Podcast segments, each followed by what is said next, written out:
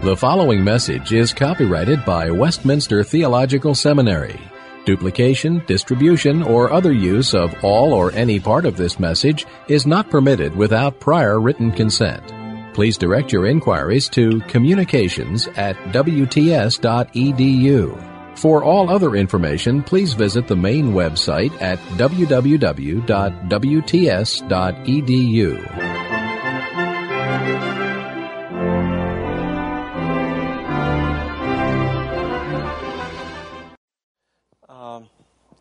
don't we pray as we begin tonight? Let me pray.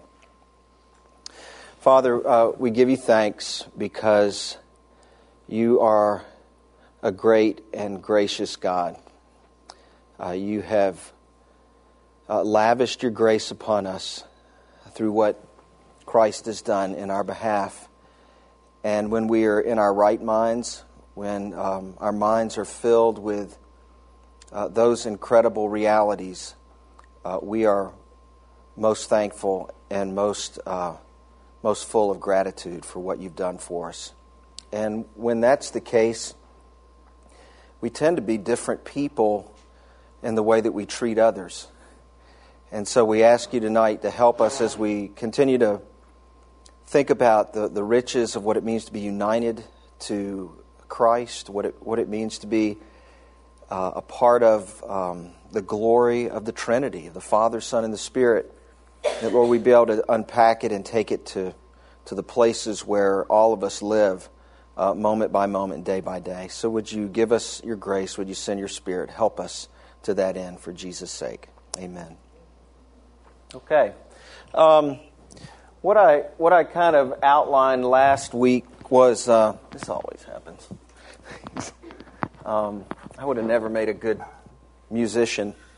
Um, we're talking about a um, an upward orientation, first great commandment, and then a horizontal orientation, second great commandment. First great commandment uh, I won't insult you, but it's what? To love the Lord your God with all your heart, soul, mind, and strength. Um, that's a vertical, horizontal, to love your neighbors yourself.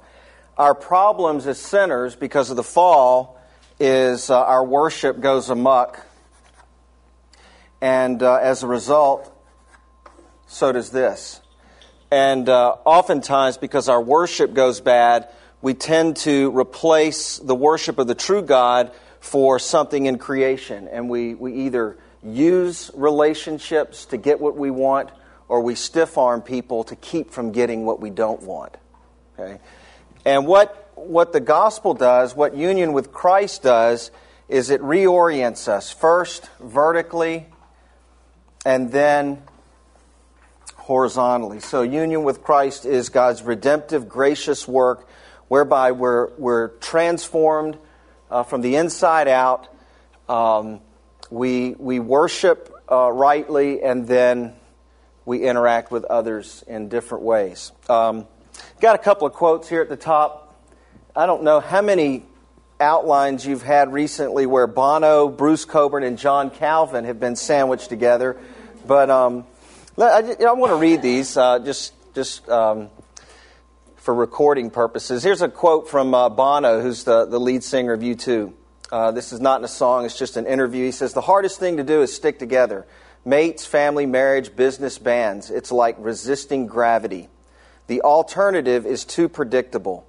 You rid the room of argument, you empty your life of the people you need the most. I like that. You rid the room of argument and you, you empty your life of the people you need the most. Here's my definition of uh, what we're going to talk about tonight conflict. Um, conflict is God's counterintuitive way of rescuing you from yourself. All right? Is that nuanced? And conflict is God's counterintuitive way of rescuing you from yourself. And I think that's what, what Bono is saying when you rid the room of people that disagree with you, with whom you are in conflict, you, uh, you empty your life of the people you need the most because it's within the context of that conflict that God is revealing stuff about you that you need to see that you wouldn't see were it not for those people in your life. Um, Here's a, quote from uh, Bruce Cockburn. This is a song, uh, Dan- uh, Lovers in a Dangerous Time. is from his Stealing Fire album, 1982, maybe. I can't remember, early 80s.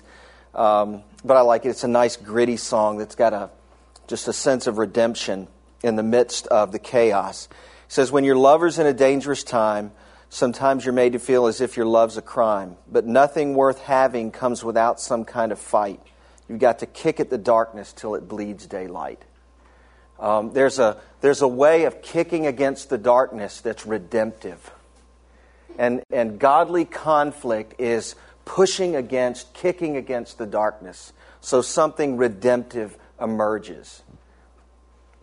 And then just the quote from Calvin that we had last week. Again, if you want to you want to read anything on union with Christ, you're probably not going to do any better than John Calvin's third book in the Institutes. And here's from Book 3, uh, Section 6, uh, Paragraph 4. He says, We have given the first place to the doctrine in which our religion is contained, since our salvation begins with it, but it must enter our hearts and pass along to our daily living. He's talking about union with Christ. And so transform us into itself that it may not be unfruitful for us. The gospel's efficacy ought to penetrate the inmost affections of the heart, take its seat in the soul, and affect the whole man a hundred times more deeply than the cold exhortations of the philosophers. And you could substitute cold exhortations of the philosophers with any kind of moralistic system of change. You know, stop doing that and start doing this. Um, so, yeah, just uh, throwing those in for your, your own entertainment. Let me, let me start, um, and for some of you take my class, I, I talk about conflict, and some of this won't be new to you, but um, doesn't look like many of you have taken my class, so uh, this will be fresh to most of you. Let me start with myself, okay? Uh, here, here's, um, here's what happens to me as a, as a Christian, as someone who's united to Christ. Um, uh, sinner and saint at the same time, right? The, the, the struggle with remaining sin abides. And oftentimes, I don't know about you, you know, I, I know how, how strong the pull of remaining sin is in my life, and the dominion of sin has been broken in my life. I'm just, I, I just can't imagine what, what it must have been like to, to be dominated by sin. I can't even, you know, I can't even look back and, uh, and get a sense of that because at the time I was blind to it. Um, but remaining sin is very powerful and it, it rears its ugly head in my life every single day. Here's, here's one typical scenario, and I want to start here. We're going to look at a passage, and then I want to end with the same scenario, kind of a take two. Take one I'm leaving work at 5 o'clock. And uh, as I'm leaving work, um, one of my typical objects of worship, other than the living God, is something that uh, we call comfort. And, and comfort is kind of an intangible thing, but it's, it's, a, it's a place, it's kind of an existential experience. I'm calm, everything's right with the world. I, I just love comfort. And I can find myself living for comfort, and I'm on my way home, and I'm beginning to worship comfort. So my, my worship is beginning to, to steer off the path that it should be on. I'm no longer worshiping, functionally worshiping the living and true God who's redeemed me in Christ. I begin to think about worship. I begin to meditate on it. Um, I begin to do like the psalmist says, I begin to taste it. You know, the psalmist says, Taste and see that the Lord is good. Well, I'm starting to taste and see how good comfort is um, it's, uh, it's become beautiful to me. There's an aesthetic part of this, this temporal kind of experience of comfort. So I'm driving home, and, uh, you know, it, it's kind of sneaking up on me. I'm not even really thinking about it, but I'm just thinking, I, I'm tired. I can't wait till I get home. I'm going to get some rest. I'm going to sit down, get something to drink, turn the TV on, no interruptions. Well, that used to work when I was single. You know, but it doesn't work anymore now that I'm married and I have four children. And what happens when I'm worshiping comfort, and over about a five to ten minute drive from here to Jenkintown, I walk in my back door. Uh, I've got four kids, and they're all over the map. you know, two of them are arguing over the computer, two of them are struggling with their homework. My wife's tired because she's been working all day. And, and what's happening? I've given myself over to comfort. And guess what? I've got five people now that are threatening my ability to get it. And, and what I do, I, I, uh, I grew up in a military home, so I know something about military protocol. So I, I drop into drill sergeant mode, and I begin to bark orders. You know, I don't, I don't swing hands and slap people. Some people do that. You know, thankfully, by God's grace, I don't do that.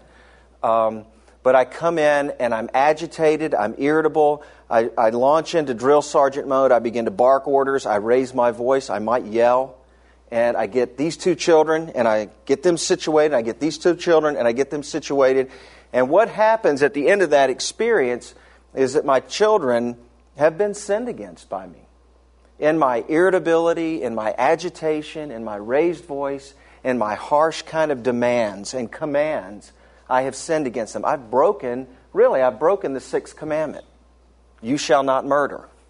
Uh, the, the seed of murder is in my heart at that moment. I don't want you to get in my way to get what I want. So I drop into control mode, and as soon as I get them controlled and organized and arranged, then guess what? I've got my comfort back, and everything's okay again. Uh, until about three minutes later, and they start arguing again. All right, there's, there's a picture, just a very tangible picture, concrete picture of what happens when, as Christians, we're not living functionally out of this union with Christ. Uh, I'm in union at that moment with something other than Christ, functionally. Now, now, legally, in my relationship with God, has anything changed? No. But functionally, I have been, I've been uh, giving myself over to something other than union with Christ. And what happens? It impacts the way that I interact with my kids. Um, my wife catches the brunt of it too. All right. Now, I, I, don't, I don't think that that's an, it's an example that's too hard for most of you to get on board with.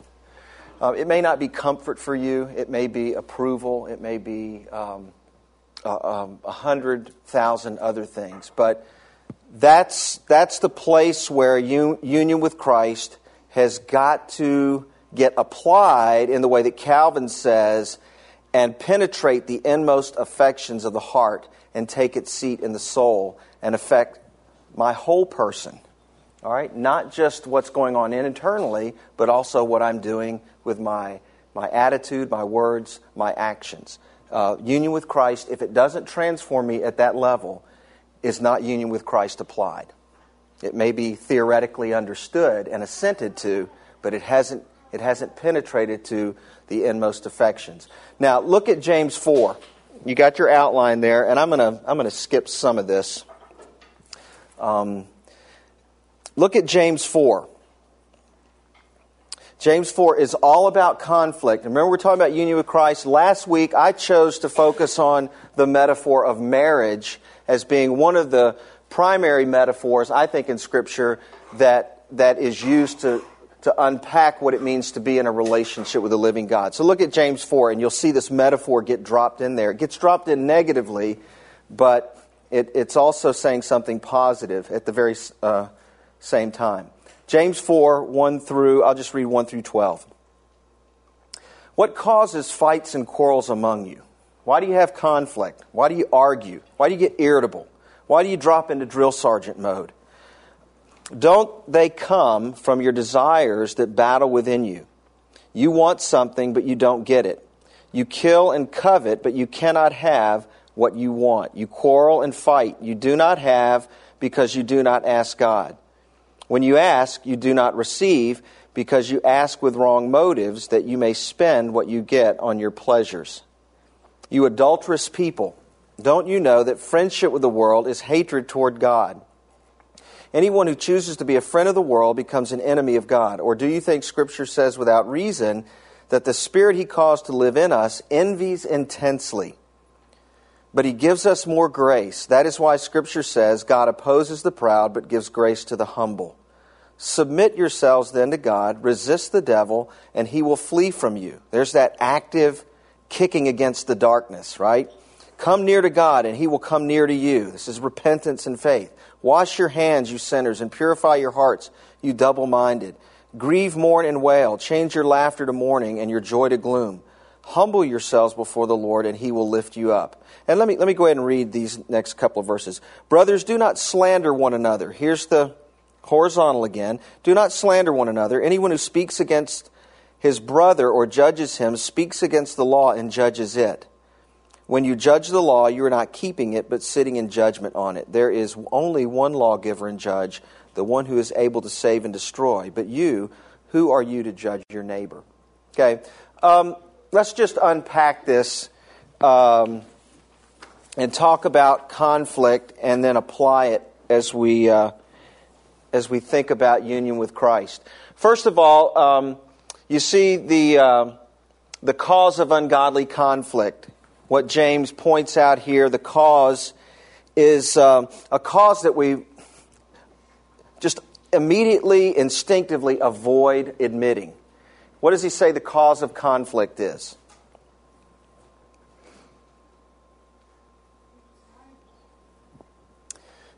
Yeah, it's it's what? It's it's what's going on in you.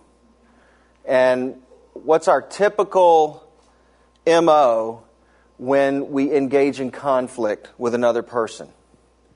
Our typical MO is this I wouldn't have gotten so agitated and irritated if you two hadn't been arguing over the computer.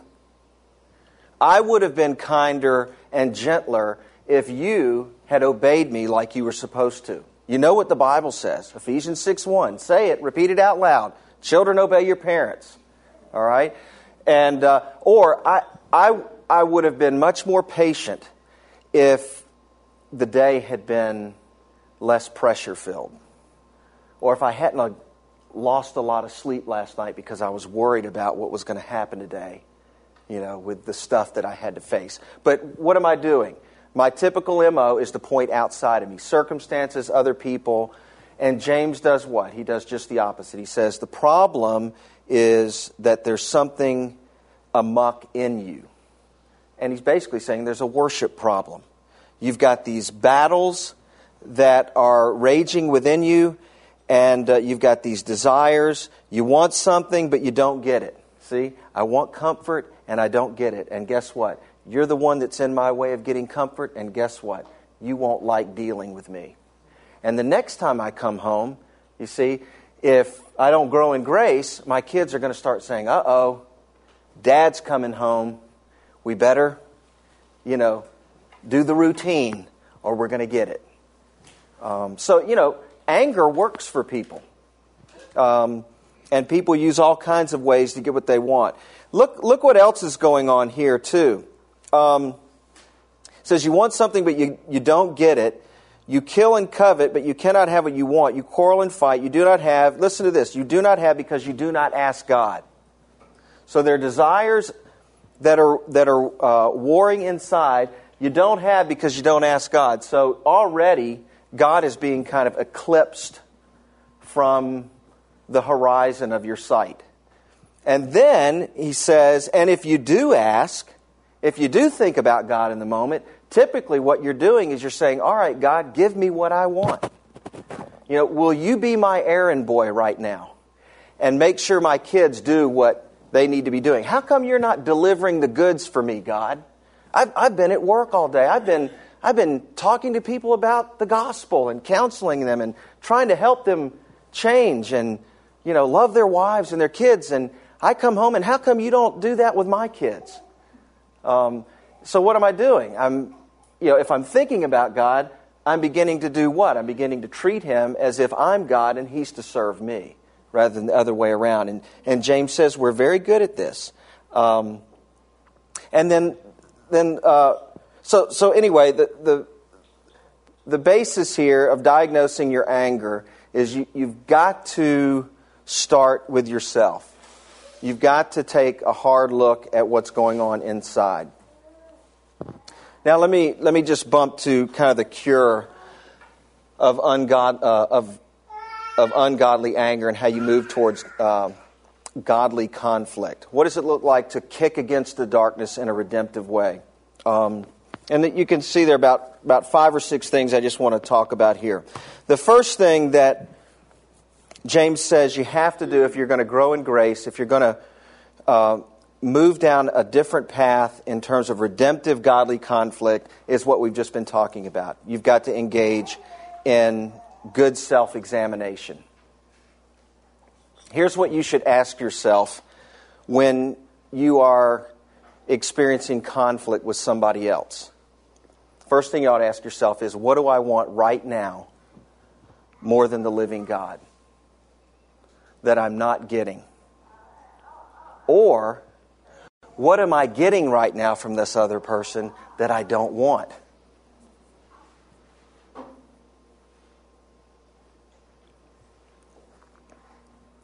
So, in light of verses 1 through 3, the first step towards a cure for ungodly conflict and moving towards godly conflict is just good, honest self examination. Now, there's a cycle here because you're not going to do that unless you're confident in the gospel.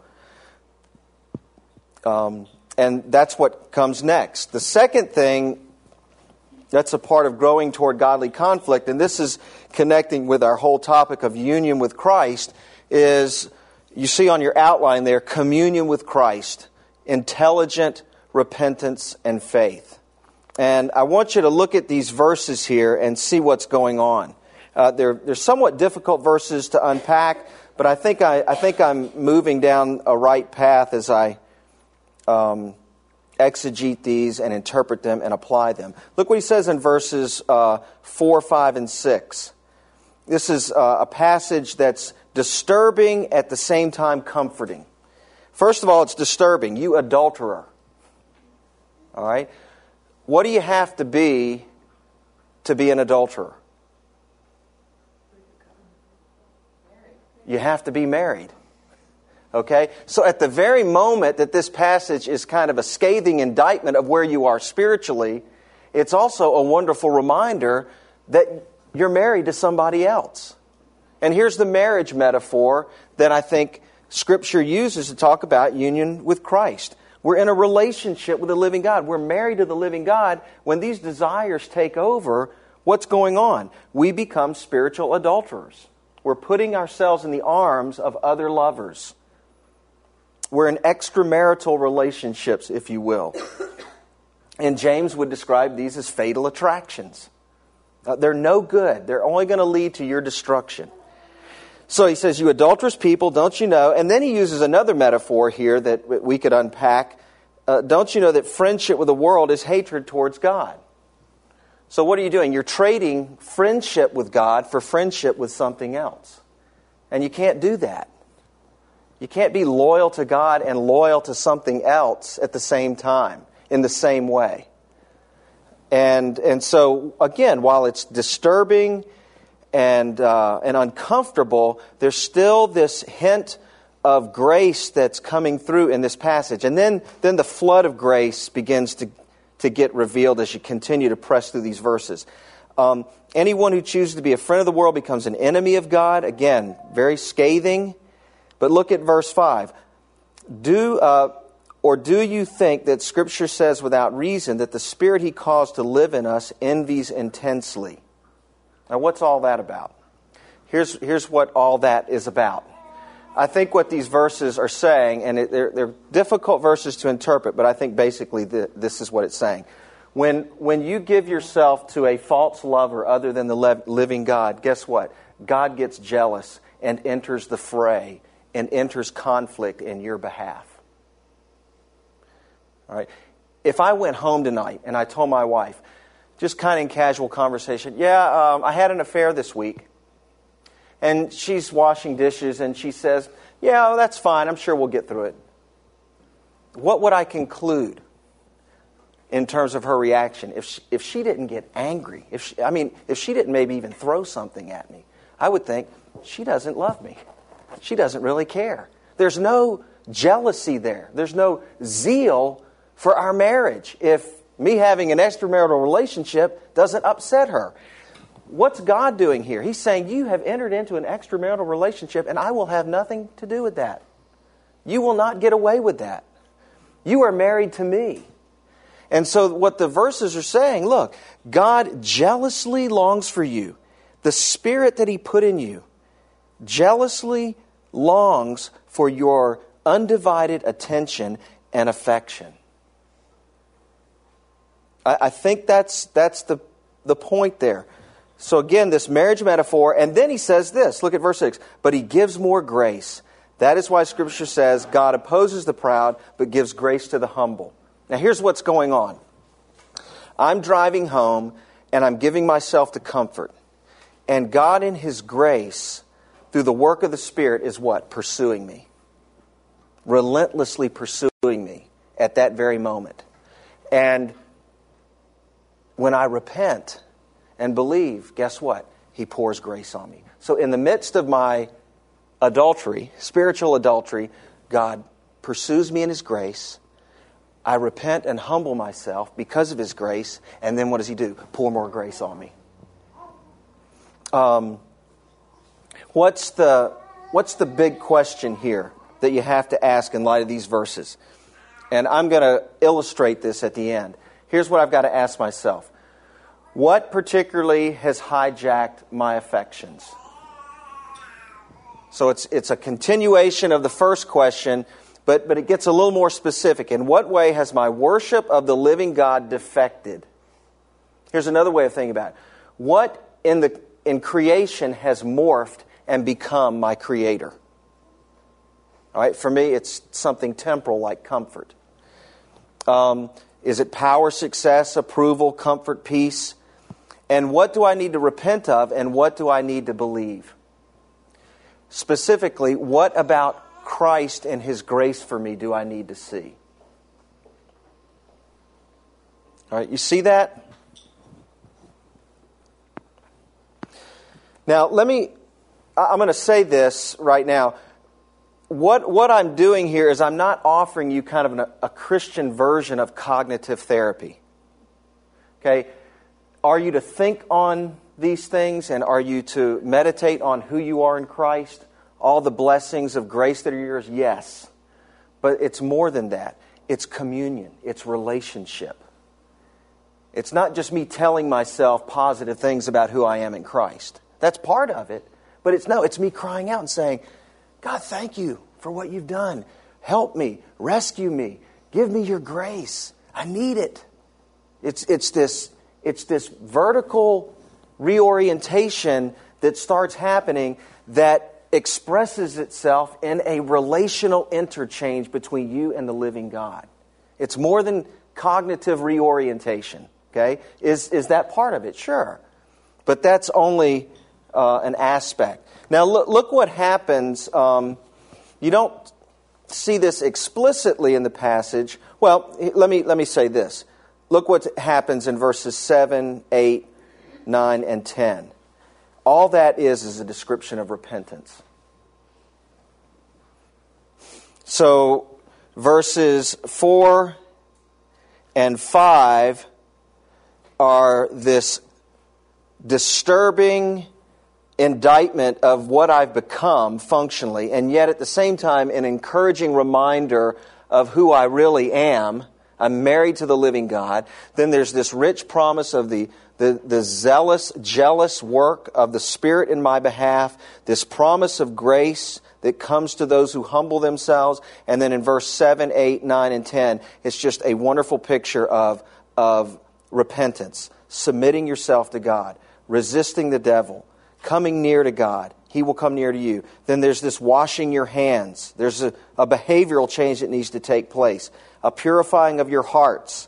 See, there's a divided loyalty. I'm double minded. And, and, and that's being purified so that I'm single minded again in my devotion. Um, change your laughter to mourning and your joy to gloom. Humble yourselves before the Lord, and He will lift you up. So there's this cycle of faith and repentance, and repentance and faith this dynamic that uh, Robert Letham, in his book, The Work of Christ, talks about. If repentance and faith is not evident in your life in this way, then Letham says there's, there's no union with Christ. Because union with Christ expresses itself practically in a life of repentance and faith.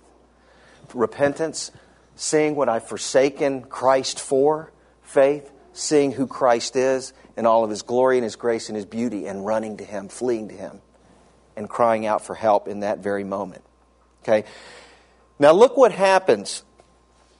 Once, once that vertical reorientation happens, guess, guess what begins to happen? This horizontal reorientation starts to occur. Um, verses 11 and 12 talk about what? Not slandering other people. Now, other people are on my radar again, but guess what? They're not people that I'm going to use to get what I want or I'm going to stiff arm to keep out of the way of getting what I want. They're people that now I'm going to move towards in love, to serve.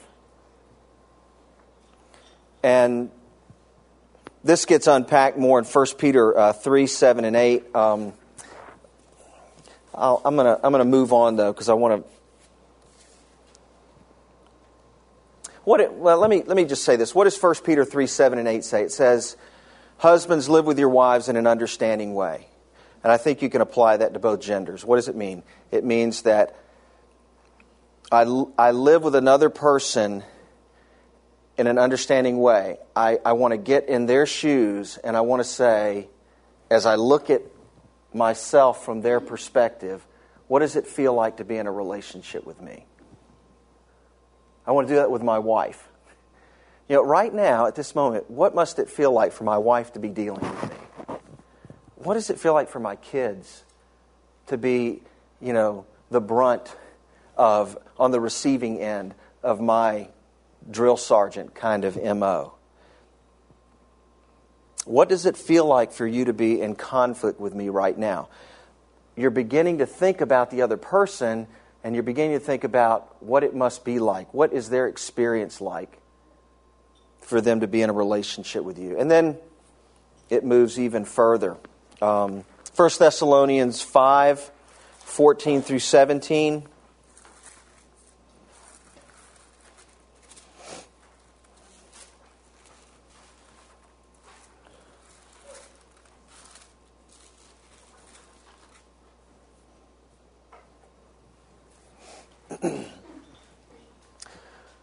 You begin to move towards other people in love.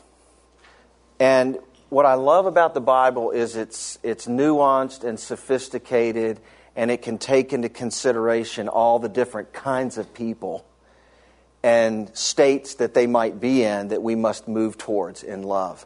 Um, Paul is uh, writing the Thessalonians, and um, he says this He says, We urge you, brothers Warn those who are idle, encourage the timid, help the weak, be patient with everyone. Make sure that nobody pays back wrong for wrong, but always try to be kind to each other and to everyone else.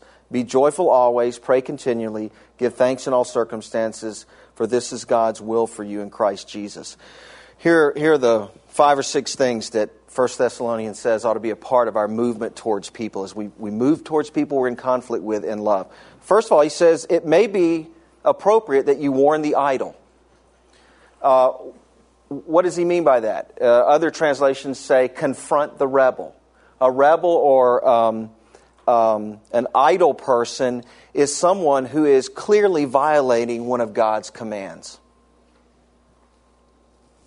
Uh, in the context of 1 Thessalonians, um, these Christians were likely those who were avoiding work because they thought that the Lord's coming would happen immediately.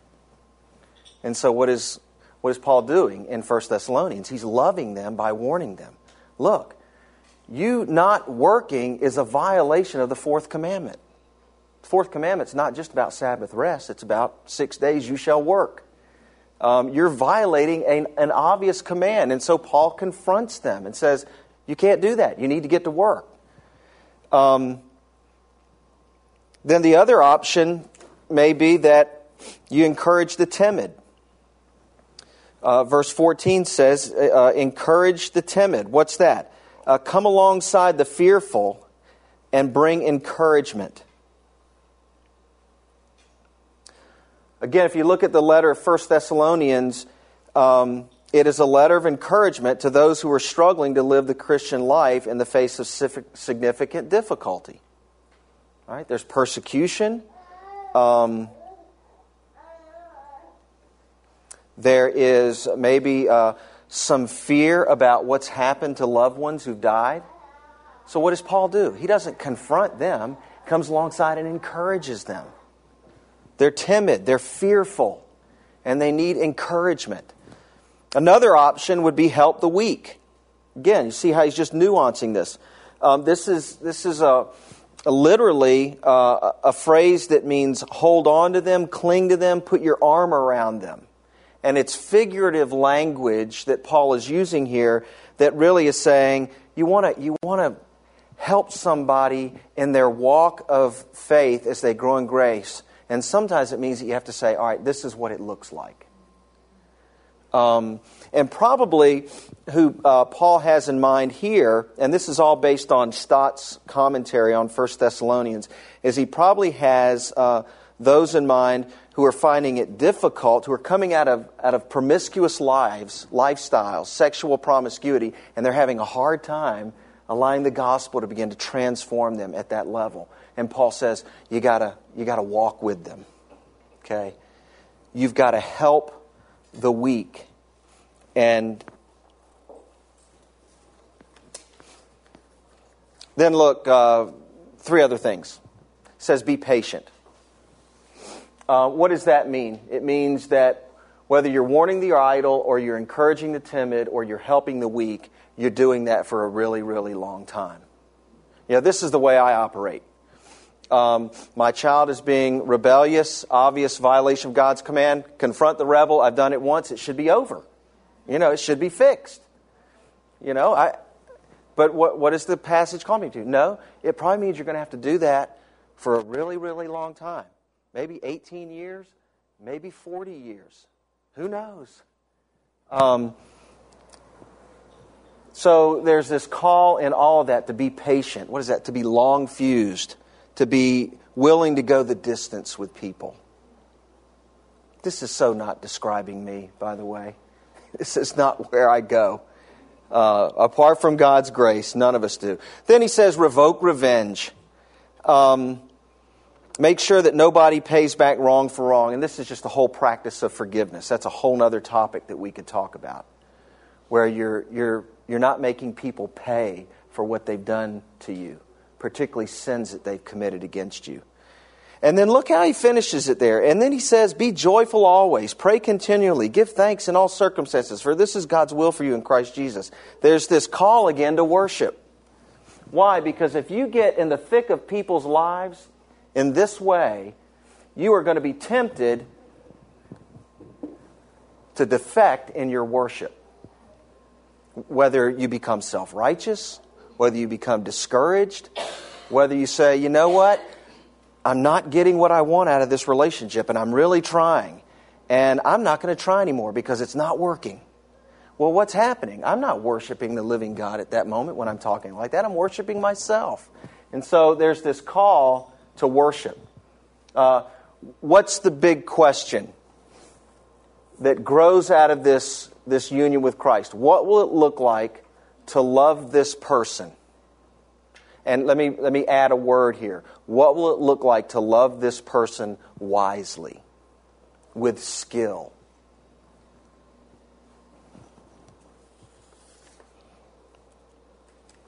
All right, let me, let me use this, let me finish with this illustration, okay? take one you heard about 30 minutes ago. Here's take two. Same scenario. I'm driving home, 5 o'clock, and guess what? I know that I love comfort. And by God's grace, um, almost 45 now, and I've, I've, I think I've finally figured out that this is a tendency in my life. All right? It's taken me that long to see it. Um, I wouldn't have seen it had I not gotten married and had kids. God is, in a counterintuitive way, through conflict, rescuing me from myself. So I'm, I'm, aware of this. I know that I've been irritable. I've turned into drill sergeant. I've gotten angry. I've violated the sixth commandment uh, with the people I say I love. Okay? These aren't difficult people. These aren't people that are trying to do me in. These are, you know, this is my wife and my children. So I'm having a hard time loving them. Boy, uh, I'm on my way home. I know comfort is something that, that tends to morph in my life, and I can, I can find myself worshiping it very easily, very quickly. So, what have I got to do? I've, I've got to kick against the darkness till it bleeds daylight. I've got to identify that, and then what? I've got to, I've got to understand, remember, think, union with Christ that leads me to communion at that moment in the car while I'm riding home. And here's, I gave you a sense last week of what this looks like. Here's another take on what it looks like for me. And it's going to sound different for all of us, but the same stuff is there. By the way, what, I, what I'm talking about here is meditation. When I talk about communion with God, meditation, you know what meditation is? Meditation is combining biblical truth with prayer. That's, that's communion with the living God. All right, truth being wedded with prayer, crying out for help and mercy in these, in these mundane moments of life. So I'm going home, and here's, here's what I do. Uh, Philippians 2 has become a very dear passage to me. Because Philippians 2, you read Philippians 2, and what, what's it a picture of? Jesus, who did not think equality with God was something that he had to hold on to voluntarily, let go of that, humbled himself. It, it's a picture of Jesus saying, I'm willing to let go of the comfort of glory. And so I'm, I'm riding home and I'm thinking Philippians 2. And the way I describe it is I'm, I'm, I'm now beginning to move towards um, what the Old Testament prophets called mocking their idols. Remember the Old Testament prophets? Remember what they would do? They would see a stick of wood that the people of Israel were worshiping, and they would say, Why are you worshiping that stick of wood? That's all it is, stick of wood. It's, it's nicely carved, but has it ever spoken? Has it ever heard anything that you've said? Has it ever acted in your behalf? The prophets mock the idols. Why? So they can say, Now let's talk about the living God who listens, who speaks, who acts in your behalf. So I'm using Philippians 2, and I'm mocking my idol. I'm mocking the thing that I have a tendency to worship other than the living God. Comfort, Philippians 2. When was the last time you left your place of glory and prominence and humbled yourself? Comfort, when did you um, humble yourself and when did you become obedient to the point of death, even death on the cross for me? Comfort, when did you, um, when were you raised from the dead so that I could be justified? Comfort, when did you ascend to the Father and send the Spirit? Comfort, when did you ever promise to come and, and return and rescue me completely from the ravages of sin? Now, what have I done? I, I'm, I'm engaging in meditation at that point. Philippians 2, mocking the idol, beginning to just cry out to God, Lord, thank you, forgive me, give me grace, change me. And what, what has happened is that comfort that was at, at this place functionally and the living God here, imagine that, okay? I've, I've forsaken the living God for a temporal, immaterial experience of comfort. That's what I've done. And yet, God, in His grace and His mercy, pursues me. I'm repenting, I'm believing, I'm engaging in communion with the Father, Son, and the Spirit. Comfort gets demoted, and Christ gets promoted. Now, notice I don't say comfort gets thrown away on the, the ash heap as a bad and evil thing.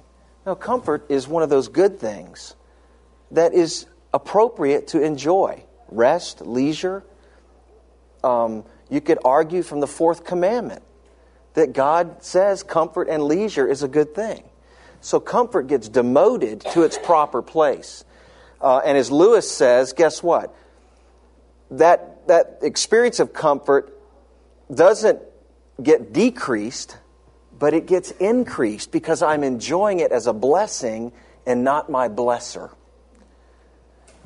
Um, all right, that's happening in my car. And I, no doubt I'll have to do this tonight when I leave. Um, I walk in the back door, same stuff going on. Two kids fighting over the computer, two kids frustrated with the homework. And I may come in and I may warn the idle, confront the rebel. You know, maybe one of my kids is actually hitting another one of my kids. Well, that's something that needs to be confronted. But I'm going to do it in a much different way. I'm going to do it in a redemptive way. Uh, I may, um, I may encourage the fearful. Um, maybe one of my kids is is upset because of something that happened at school. And if I had come in like drill sergeant, I would have missed a redemptive opportunity. But I come in and I, I'm patient. Well, what's wrong? Oh, well, tell me about that. And I might, I might speak words of encouragement to that one. Another one's over here, and he can't make sense of eight times eight. You know, and I know it's 64, but they don't. And they're just struggling. And I, I come alongside figuratively and hold the child's hand and say, let's do multiplication. Okay? Um, what do my kids come away with when that's happening? Not drill sergeant is home, everybody step in line, or you're going to catch it, but our Father's home. He's our shepherd. He cares for us. Um, that, that is a practical picture of how union with Christ plays itself out in, um, in the lives of the ones that I say I love, but I'm so quickly prone to mishandle and misuse because I have this propensity to stray in my worship. Okay. Um, open up for Q and A, but let me just give you just some practical suggestions. Surely, surely, all of you here tonight, um, if you look at your relationships, there's this huge continuum. Over here is like horrible, and over here is perfect.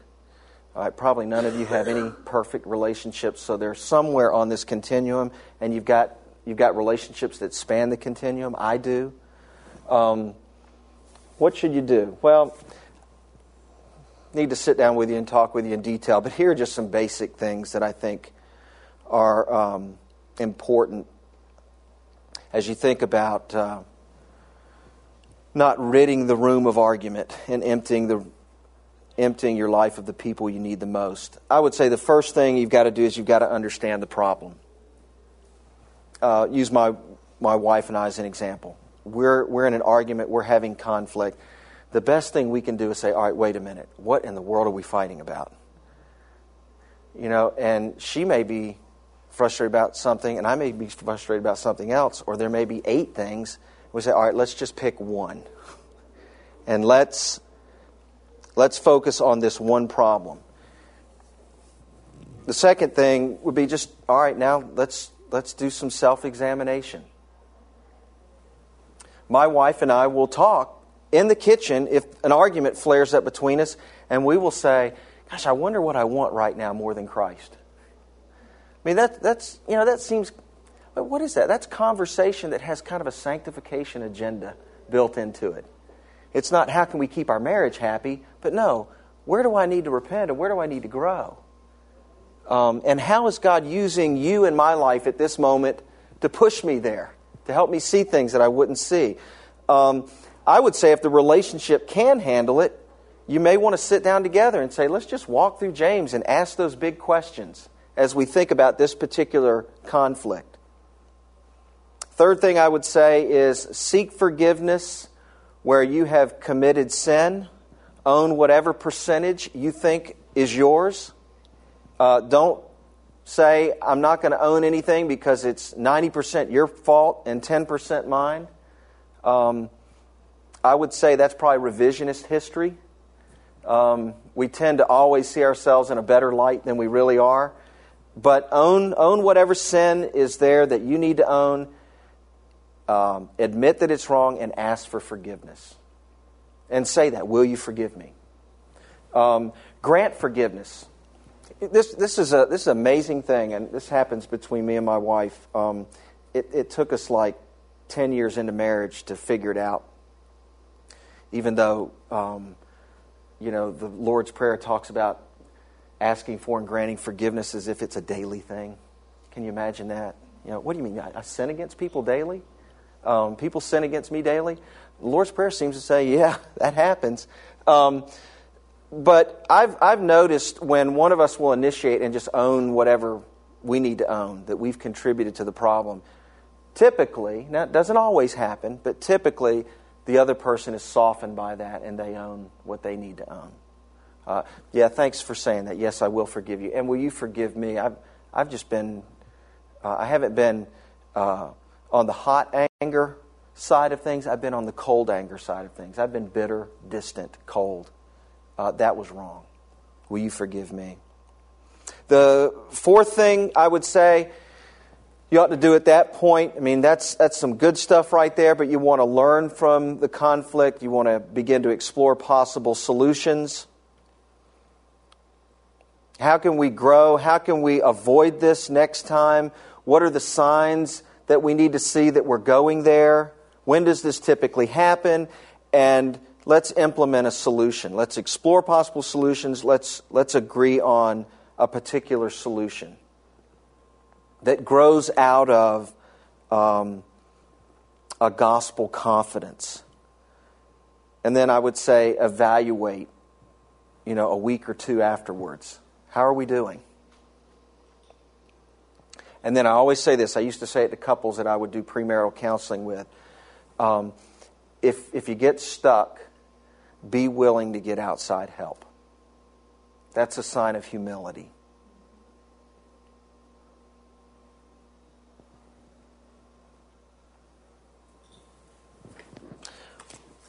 All right, you see, you see James 4? It uses, I think, the marriage metaphor.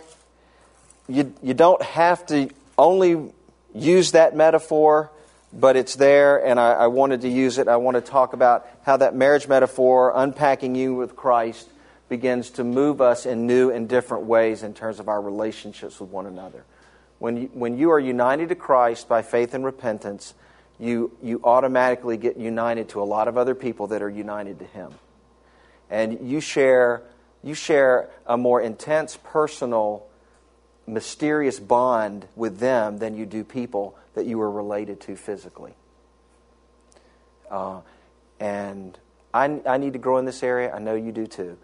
We have got to live out that, that covenant commitment with our brothers and sisters in Christ. And it's only going to happen when union with Christ grabs us at that practical, functional level. Okay? Okay, fire away.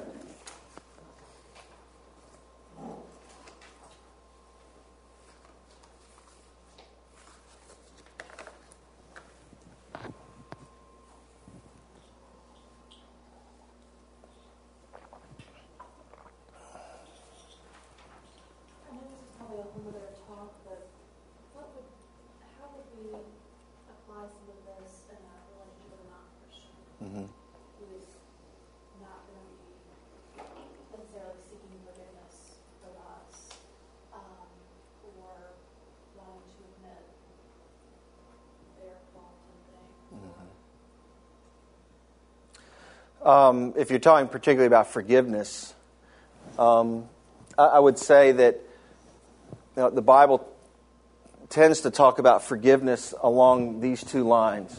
There's a vertical aspect of forgiveness and a horizontal aspect. And this horizontal aspect is usually called, in most circles, reconciliation. Um, uh, and the horizontal is always contingent upon the vertical. And I would just say this I, I always have a responsibility before the Lord to be willing to grant forgiveness to someone if they pursue it and ask for it. And I'm to practice forgiveness. And what does that mean? I'm, I'm not to, to try to make them pay for what they did to me. And hopefully, if, if this is happening with me, this, this is going to happen as well, but this may not happen. It may never happen. Most of my experience has been with people who um, had uh, problems with alcohol or drugs in their background, Mm-hmm. and uh, thus uh, what was talked about or said was was um, not clear, not. Uh, um, what do I want to say? I can only sort of say in cliches by making a mountain out of a molehill, or making a molehill into a mountain. You know, and so you know, trying to figure out what the problem was was huge. Mm-hmm. Are you talking about with with the addict? Or, or just in a family situation Mhm. where there's alcoholism. Almost everybody I know has been affected by alcoholism. And Mm-hmm. so that really makes uh, finding out what's really true. Everything's so mixed up. In, in, I mean, this is so nice and clean and, you know, in the box. Mhm. But most relationships are not there. Yeah. No. And this is a very mature rela- response. Yeah, and I, I would say that's where that, that issue of patience kicks in. You know, the, the, the whole call to patience is a recognition that relationships are very messy and, and, they, and they're not tidy. Um, where your resources are for finding out what the truth is, where your responsibilities lie. Yeah. that's a very difficult. It is, yeah. And, and addicts, people who are addicted to chemicals, whatever you want to call it, enslaved to things, are very good at, uh, at manipulation, lies, uh, revisionist history. I mean, I, I've, I've seen it. I've seen it in my own family. You And grew up around it, you, you acquire those skills too. You may not even know that, that you're operating. Mm-hmm. Sure, you've been yeah, you've been shaped by that, um, and and that that just requires great wisdom as you think about what does it look like. I have a, a family member who is uh, has been um, chemically dependent, and enslaved to things since he was 15, and I'm always asking myself, what does it look like for me to love this family member wisely? And um, there are times when it has meant no, I'm not listening to your revisionist history. And you're not going to make me feel guilty for what you've done. But, right, yeah. But I've said, look, I love you. And if you want to do this relationship right, I'm here. And then there have been other times when I've overlooked offenses. Um, but it's, it's immensely complicated. That's where, you know, the Bible says when you're able to love your enemies or love those who are sinning against you, you have, you are, you are, uh, you are evidencing a degree of maturity and growth and grace that's utterly miraculous. Because we have a hard time loving people that we say we love and that say they love us. You know, um, yeah. Do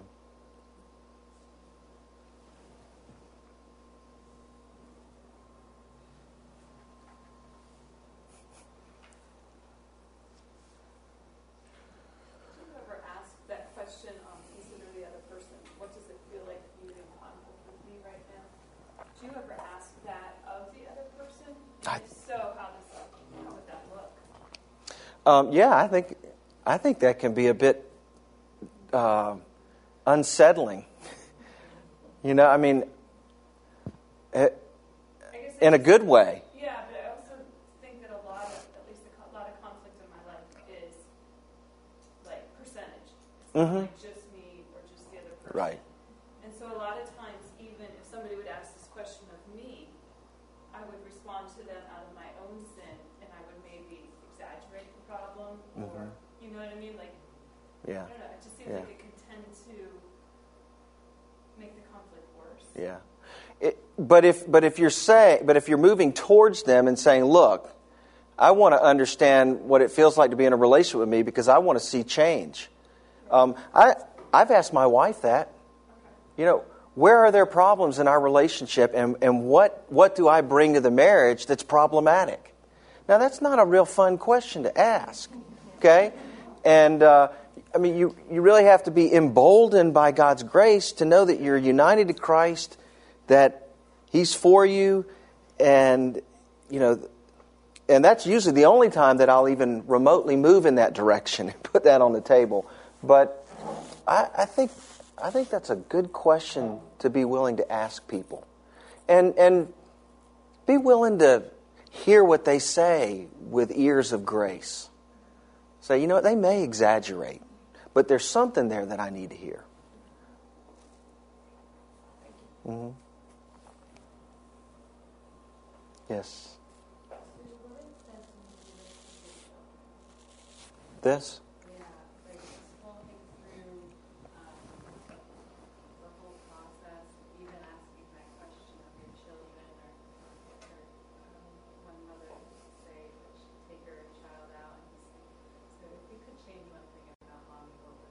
Mm-hmm.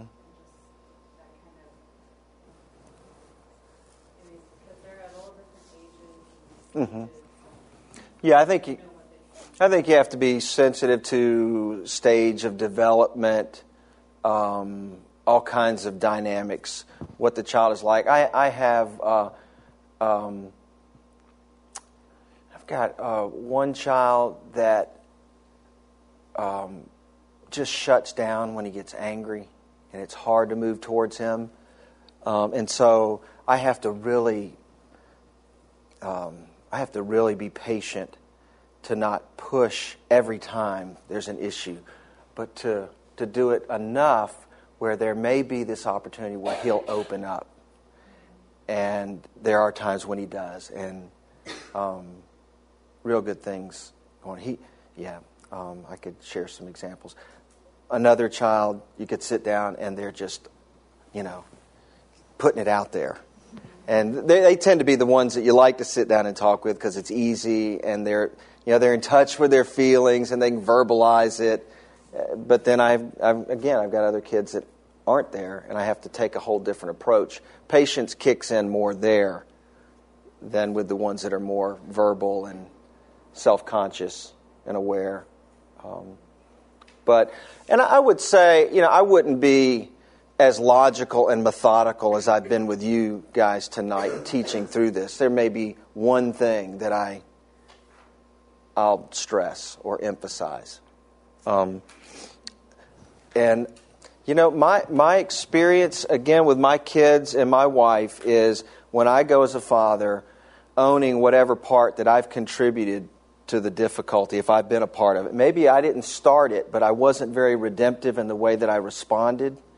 If I go and own that, that tends to create more of an atmosphere of interaction. And I, I, I regularly, I think it's good, I regularly um, let my kids know that I need Jesus. You know, it's not just them, but I do. And I say, you, you remember when I got angry with you tonight? You see how, how much I've still got to change? But guess what? I'm not like I used to be. God's at work. There's hope. He can change us, and He does.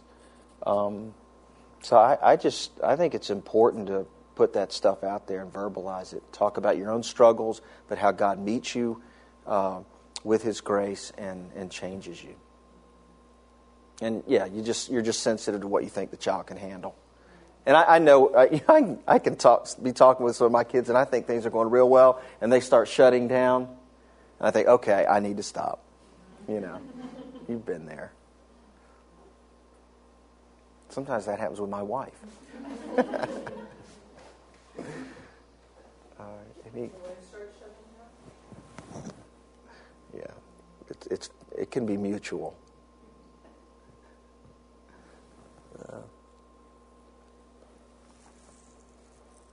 Any other questions?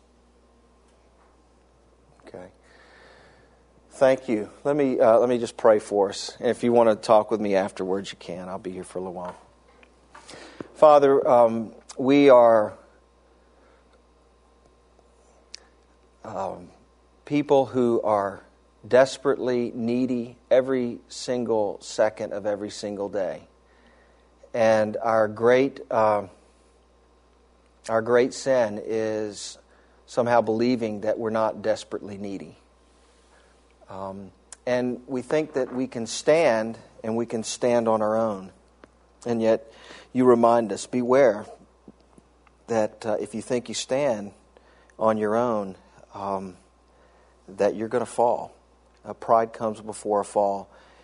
And what's, what's amazing is even in our falling, because your grace is so rich and redemptive, you use those failures and those moments of falling um, to remind us of our need of grace, to awaken us to that, that desperate state that we're in daily. And you relentlessly pursue us and stay in relationship with us. Not because of who we are, but because of who you are and who you are and who you've been to us in Christ. Thank you for the relationship that we can enjoy with you, that we have with you. And, and may it, as we've been talking, translate very practically into our lives with our spouses, our children, our friends, our co-workers, our neighbors, uh, family members, whomever. Uh, will you will you allow these things to penetrate to the inward, uh, innermost parts of our lives, and express them in our in our daily relationships for Jesus' sake? Amen.